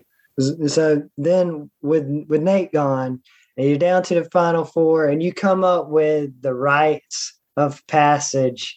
Where did you come up with this idea of going, bringing back the old school rite of passage? Um, I, I just kind of we had these stupid headshots that we got at the beginning of the, the season and they like were never used for anything. I'm like, we gotta fucking use these headshots for something. So I'm like, what can I use these headshots? I was gonna like make some memes for people. I'm like, oh no, this is perfect for rites of passage. Like, granted, I hadn't watched any seasons of college survivor, but I assumed that they probably weren't doing rites of passages on those seasons either because they cut it out of the original show. So I was like, for any people that actually watch this show, I'm guessing they're they're fairly committed to Survivor in general and have probably seen every season. So this will be like a little nod to the super fans of like kind of reminiscing on this idea. Um, one thing that got cut out that I was a little upset about actually is I did my own rites of passage and then I did one with all the players. So my version of like my own rites of passage, I just like absolutely shit on everyone. Like you fucking sucked at this game. I was like really like brutal on that, like kind of saying what I really thought of and then like had to print off two versions of every uh, everyone's picture and then like put the you know second version outside when it was raining and then go do it with um go go do it with the rest of the contestants and i thought for sure there was going to be like an overlay of like me saying something like really kind and sweet about like Eliza, like you were a great player in the game, and then like me and my own version, like, haha, I got you, motherfucker, like so shit like that. But I just don't think there was enough. Like the finale was already over two hours, so I just don't think there was enough time to include that. So, but that was uh, one of those scenes that I wish they would have had included a little bit more in the game. Yeah, and so at this point, you're you're you have to prepare for the final four immunity challenge. And traditionally these challenges are endurance challenges. And so you come up with the idea of like okay well what's the one thing that could that could hurt me in these endurance challenges? And that could be having to use the restroom. And so you go and you get adult diapers uh, that you wear. So explain that a little bit more yeah, I mean, a little dookie could derail your whole season, right? I didn't go through 101 days to have a duke, you know, fuck up my game. So I was, there we go. I've been waiting for that laugh all uh, episode, Dustin. Three hours later, I've been trying to pull one out of you. Jesus. Um, so yeah, little little Dukes was. Uh, I didn't want that to screw my plans over. So oh, I thought, God. like, I think all three seasons leading up to this was uh, endurance challenge. I don't think there was ever I don't I don't understand why production like like I I I get the like a lot of people in the like live reality games are very much so fans of like other shows as well but like at the end of the day this isn't amazing race this is survivor so let's like try to keep it more survivor related. And like we didn't get to do steal the bacon like some of like the kind of the the fan favorite challenges they just didn't have in this season. Um so i was like fully anticipating an endurance challenge. And like we I had said earlier, I, I was fairly convinced I would have won that challenge. And unfortunately it wasn't. It came down to uh, and here's another example of this the, the challenge being just so poor like some of these challenges being so, so poorly planned uh, supposedly every challenge they have test like test pilots to do to run through these challenges and they make sure like things are doable and things are like relatively like on point like i think they actually showed the watermelon challenge Will from season three, like testing it out. So they physically test it out to make sure that like the challenge makes sense. So running into the that that checkpoint where it's either do the physical or do the the the mental or the puzzle, I'm thinking in my head, there has to have been people that have done both of these. Like, all right, five people do the puzzle, five people do the physical. We'll we'll time everyone take an average of everyone's time and they're relatively similar. So now you you know that like okay, whatever direction you go, as long as you don't royally screw it up, these are relatively similar. Um, after the fact, I had asked, did anyone test the the the physical element? Oh God, no, no, no one ever tested that out. So no one ever even fucking tested that portion. Um, and like it, it's nearly I think you guys were talking about in a previous episode, like, oh, he had he, had he just stuck like stuck with the bear crawl and the, the crab walks, like, yeah. you know, would it be no? It would have not even been close. It would have taken probably an hour and a half to complete the the crab walk and the bear walk. I think it's a, a I don't know for sure, but I think it's a, a quarter mile track. So essentially, you're crab walking three quarter because you had to do three crab walk laps. So you're nearly crab walking a mile so like how long does it take you to just walk a mile? Like 20 minutes? I don't know, like what's the average person, like the normal humans walking miles, like time, right? 20 minutes. So to crab walk close to a mile, you're probably up there in 30, 35, 40 minutes just to crab walk this thing. And that's like ex- pure exhaustion. The bear walk, maybe you're a little faster than a crab walk. So that's like another 30 minutes or so to walk or bear crawl close to a mile. And then jogging, you know, you could run a quarter, three quarters of a mile in like five minutes or so. But nonetheless, collectively together, it's like an over an hour 20, hour 30. And then you're just completely gassed. So it just wasn't even like relatively close. Um, so that like really frustrated me again. I'm like, I made a decision. I'm like thinking that production had probably tested this out and that they were comparable and they weren't. And again, I'm just like, how can you one, how how come you just didn't give me an endurance challenge where I'm gonna shit my pants? It would have made for great TV.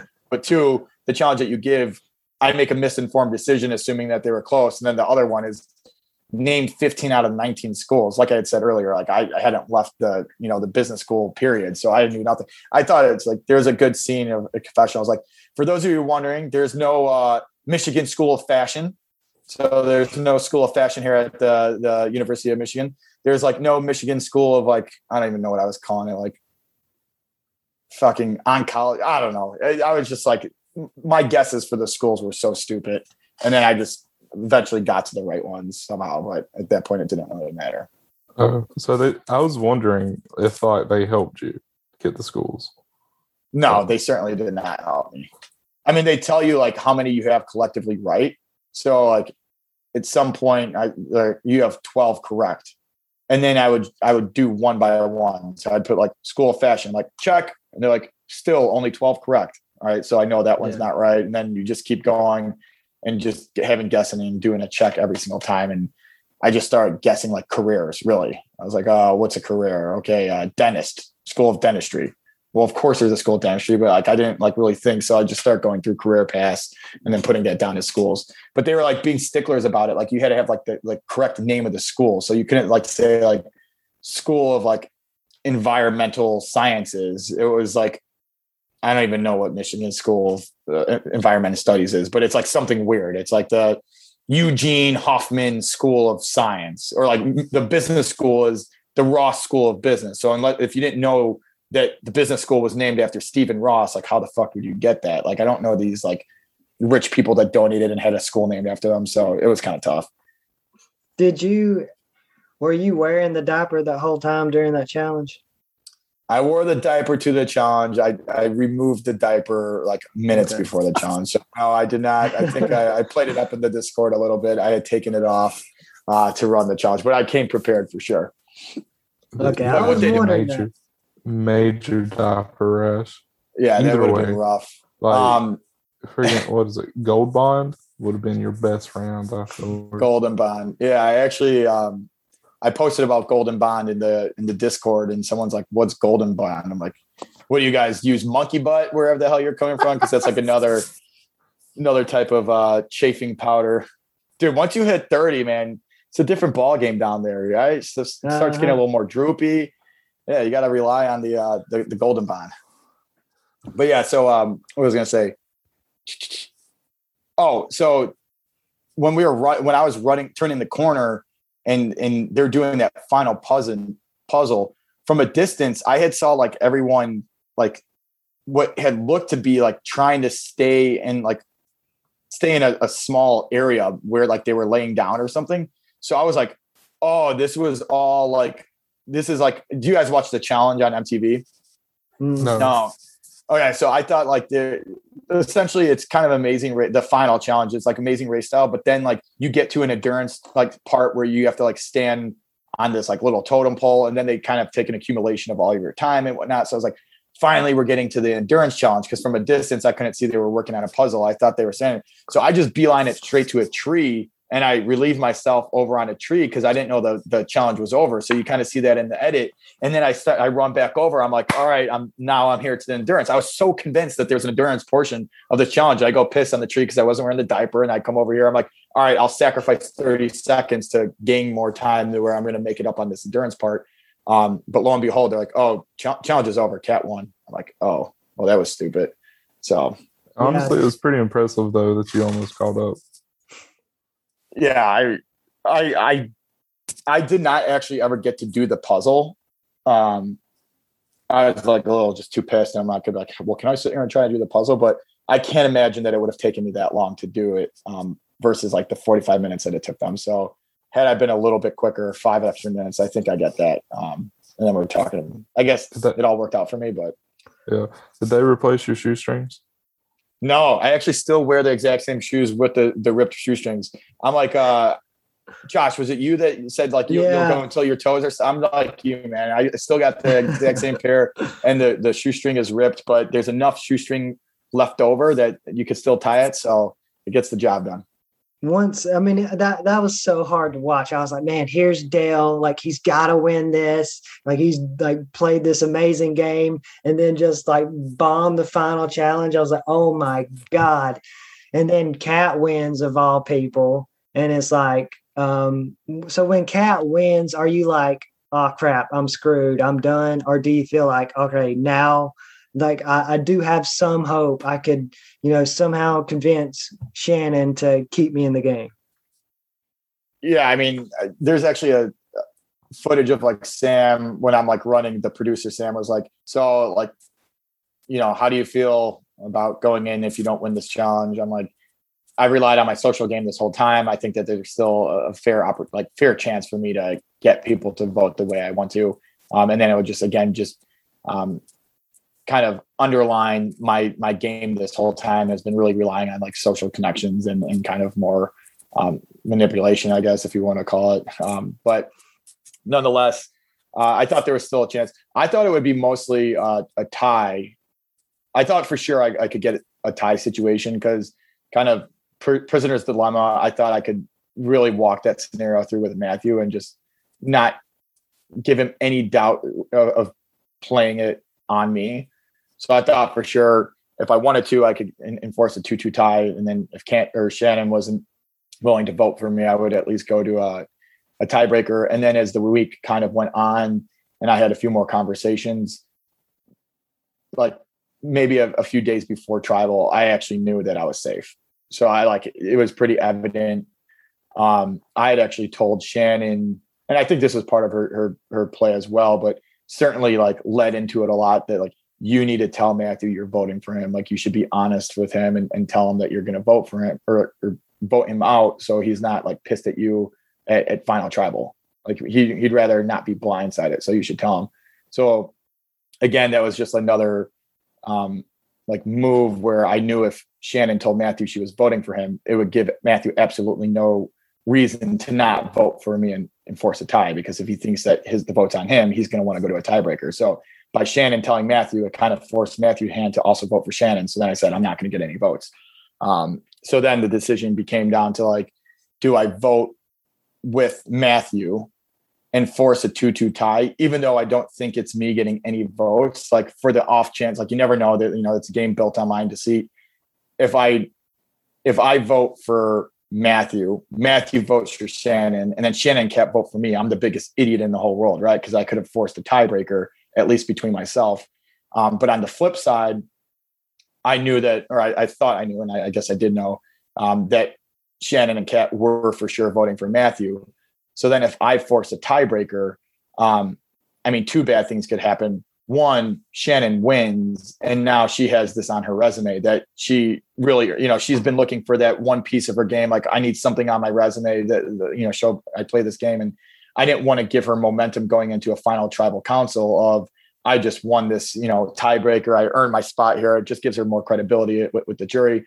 Or she loses and now she's a bitter juror and like telling everyone not to vote for me. Like I'm, you know, I just blindsided her. She did this, you know, we we had this really intimate conversation. She loses. Now it's me and Matthew. Matthew probably doesn't get any votes, but who knows like how much influence Shannon has over the jury. And like she's bitter and then kind of gets people to vote against me. So the risk of me um essentially not being able to go to a tiebreaker when I thought for sure the votes were going to go the way that they did versus um, having two bad things happen in tiebreaker, either Shannon losing or Shannon winning. Both were kind of a lose lose situation in my perspective. So I just didn't want to go to a, have anyone go to a tiebreaker.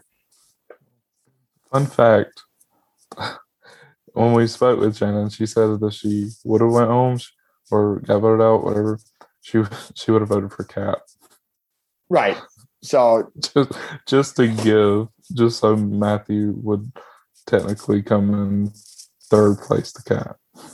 Oh, I didn't. I didn't even think about that. I think Matthew might have got. I, I think, like you know, hindsight is twenty twenty. I I think one or two people would have given Matthew like just a nod for being a returnee and making it to the end and getting at least one or two votes. I, I know that we could like all watch it back and like kind of shit on his game, but I think he still gets a vote or two, maybe. But I also wasn't on the jury in Ponderosa talking week to week, so maybe not. Um, yeah. So if if Matthew wins immunity, do you think Shannon takes Kat over you?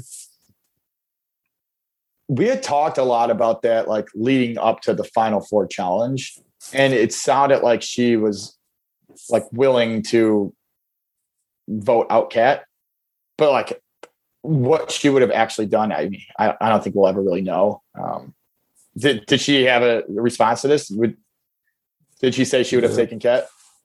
Uh, she said she would have uh, voted Kat out. voted Kat out. Okay, well then, fair enough. That's interesting. Yeah, I like I said, we had talked about it, but I don't know. Um, you, again, you you you don't know if people are being honest until the votes are read, so it's hard to say. But that's good that she um, echoed that. So either way, apparently, you, it was just your game at that point.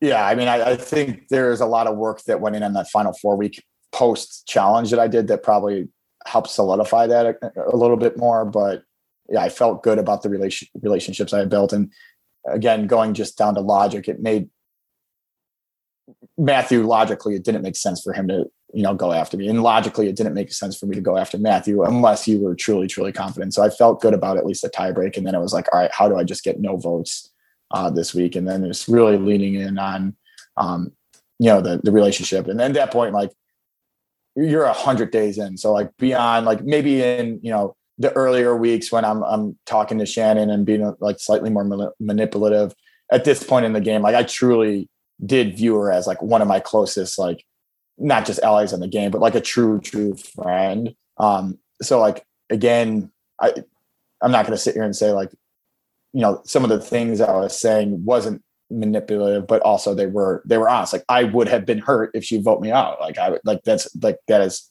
factually correct. One thing that I actually didn't show though is like I had went there before, um, like right before final the the final four vote, and I told Shannon I, I said, okay, honestly, just vote me out. And like I, this was slightly calculated because I I didn't think she would actually do it. Um, but I, I effectively gave her permission. I said, if like you want to just vote me out, like I will get over it.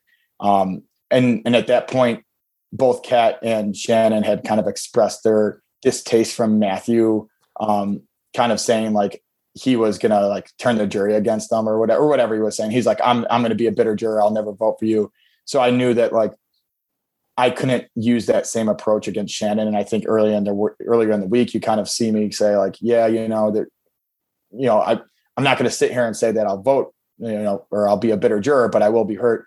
But then at that point, I realized like that's not how like Shannon, like that's not what Shannon wanted to hear or like what I needed to say to her. So at that point, I went there. I was like, honestly, um, do what's best for your game. If that means voting me out, there like there won't be any hard feelings after the fact. And I think that kind of blessing, like giving that blessing to her to vote me out, actually like revert or worked reversely in my favor of like, okay, he's willing to sacrifice his game for me, then I'll be willing to sacrifice my game for him kind of um, mentality. So, um, yeah, it was definitely the relationship with Shannon is for sure that kind of ran the game and, and kind of was the the most important element of my game for sure. What what they also don't show is we we named our alliance like in week one as well, fire and ice, because we were like Hmm. the oldest and youngest and like very opposite. So we had a um, an alliance name as well. So I I talk about this at uh, tribal council.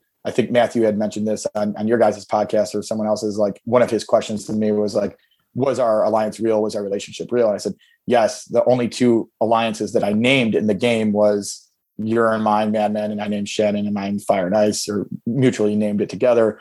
Um, but I was surprised they never uh, revealed the Fire and Ice name because I thought that was uh, fun. So was Honestly, wait, wait, wait, wait, wait, wait, wait. Hold on. Me first. it's my birthday. Oh yeah, happy birthday by the way. Big big two six. Yes, sir. Man, Um, getting old as balls. Yeah, yeah. Well, I'm not 40 at least. Yeah, So. there? Silver Fox baby. yeah. Um, if I think if Matthew would have won, right, and assuming he somehow found out that you that Kat would have or that Shannon would have voted out a Kat instead of keeping you, then like it comes because Kat can't vote. Can can contestants vote for themselves? That's a no, right? No, So then Matthew would could have possibly forced a tie if he were able to guess correctly. And you know, if he found out that Shannon and you were both definitely voting Kat out. yeah, I were, just would have find super like, oh, that could have been really fun. I say there would have not been a whole lot of guessing, right? Like he knows that um I can't vote for Matthew, so it's all it's only between Shannon and Kat I could vote for. And if he presumes that me and Shannon are voting together because of our relationship, then he knows that we're voting for Kat. So he knows that our two votes are going on Kat. Kat can't vote for Matthew, and you know Kat's not going to vote for Shannon, right? Like he could make the assumption that Kat's not going to put her vote on Shannon. Um, like Kat would have voted herself out if she could. Um, so he knows that Kat's vote's going on me. So it would have been fairly easy for him to put the vote on me and force a, uh, a tiebreaker between me and Kat. Yeah, Um, but you you Shannon both I'm sure would have thought of that possibility. Yeah, but what alternative would we had? Well, I mean, if you are for sure, for sure that Matthew votes for you because he just 100% assumes that uh, Kat is going to vote for you, then y'all would just be like, hey, Kat, vote for Shannon instead. Yeah, so that's the alternative is like Kat, vote for Shannon. But that's asking a lot of Shannon now, right? Like not only vote out Kat, but then be willing to take the one vote there so Matthew doesn't expect it. So now you're you're you're literally derailing your whole game, having one vote go on you, two votes go on Kat. Um, and then in that scenario, if Matthew does catch wind and then puts um puts his vote on Shannon, like what what would have stopped me? I mean, other than being a huge asshole, but like going to Matthew and be like, "Yo, put your vote on Shannon." So now there's two votes on Shannon and two votes on Kat, and I, I, I walk away with no votes, right? Um, so I don't think that was a risk that Shannon probably would have taken, but who knows? Oh, it would have been so fun to see. Oh yeah, for sure. What um in that final tribal council were there any votes that you were surprised by or maybe any like some questions that were asked that you were surprised by? Uh, not so much. I mean, Nate's Nate's question was kind of absurd. Like, it, like literally, like in in not so um in not so like uh safe for work words. He effectively told me, "You played such an incredible game that every single person wanted to like do whatever the hell you said." Right? You know, I think we all know what he said. So he literally gives me like the the biggest compliment you could use by using the word cock and whatever the hell else he used. Um, so I'm like, I think my response was like, isn't that a great game? Like, isn't the whole point of Survivor is to have everyone, you know, want to do what you're saying? So like, you like complimented me to, so that question didn't really make a whole lot of sense to me. Um, going in, like, I think Megan was fairly transparent, transparent that she wanted a girl to win the game, which kind of like frustrated me. Like, I'm like, I think uh, one of the two of you had said like I'm a purist or whatever when it comes to the game, and I, I I think I am like as far as if I was voting on the jury. So I would like vote, you know, who played the best game, and the fact that like someone was just going to vote for someone based on gender and not the game played was like fairly frustrating for me. But I think I kind of knew Megan's vote wasn't going to me, whether it was going to Shannon or Kat. I guess it was up, for debate, but I think uh, we all knew it was going to Shannon. Um, I actually did not know Nate's like hatred for me uh, in the game. Like I like in the edit, it's it's very evident that he fucking hates me. But like throughout the week, I mean, granted, I had only met with him a handful of times, anyways. Just you know, talk strategy, so there wasn't a whole lot of uh, interaction between him him and I face to face, but I didn't realize how much he despised me. So I was fairly thrown with Nate's vote. I thought it was going to be six to one. So I mean, to be fair, I don't feel like Nate hated you. I think he just hated the fact that you were playing such a dominant game and nobody else would have the balls to try and do anything against it. right, but then like then show like you know get out your frustration, but then vote accordingly. Like if you're acknowledging that I played such a dominant game, don't acknowledge the dominant game and then vote for That's something fair. that pissed That's- you off so much fair. that made you want to you know call me out for it. So it's just a bitter, bitter, bitter, bitter juror. So whatever. I guess you can't can't plan for.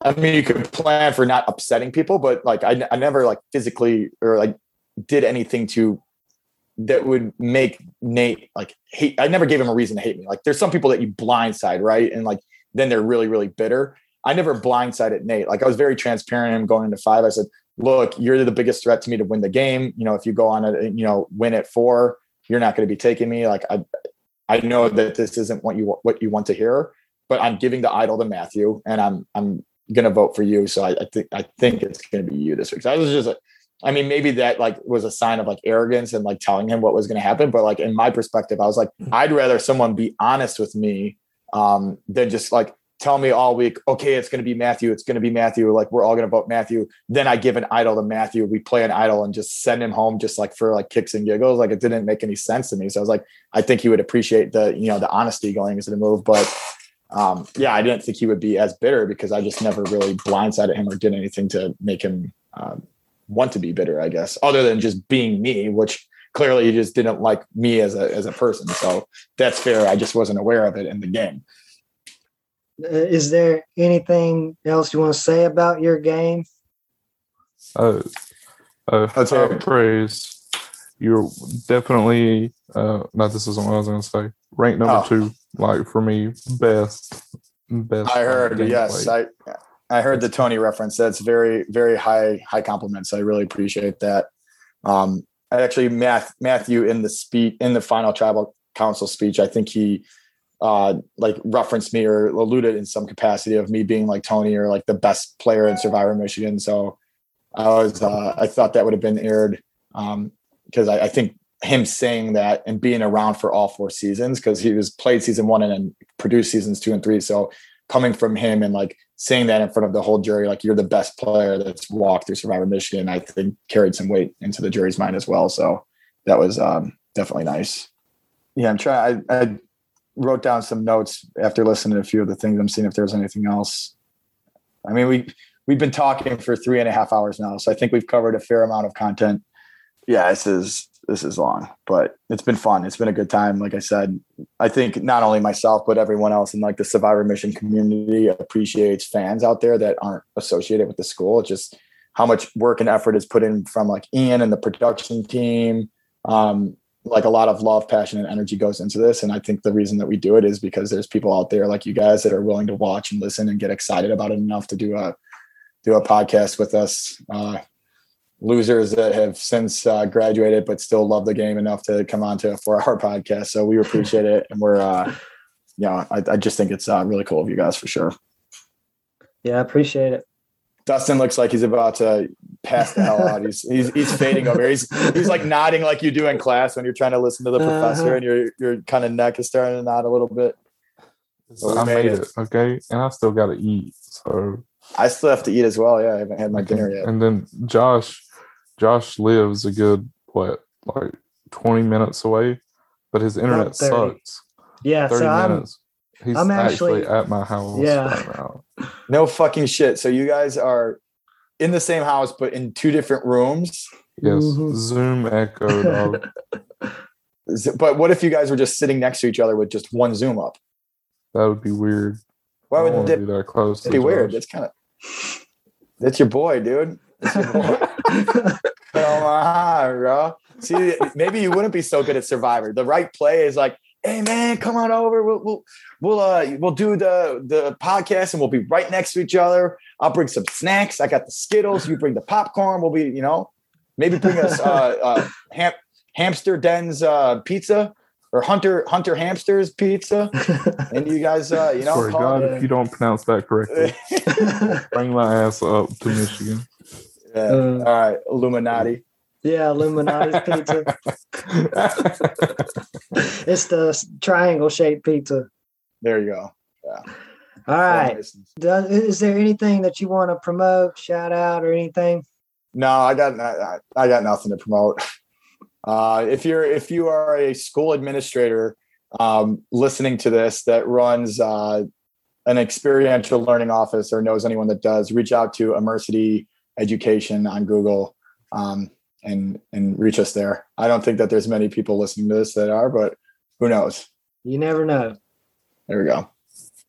All right. Well, thank you so much for coming on and talking to us and breaking down this game. You were so fun to watch this season.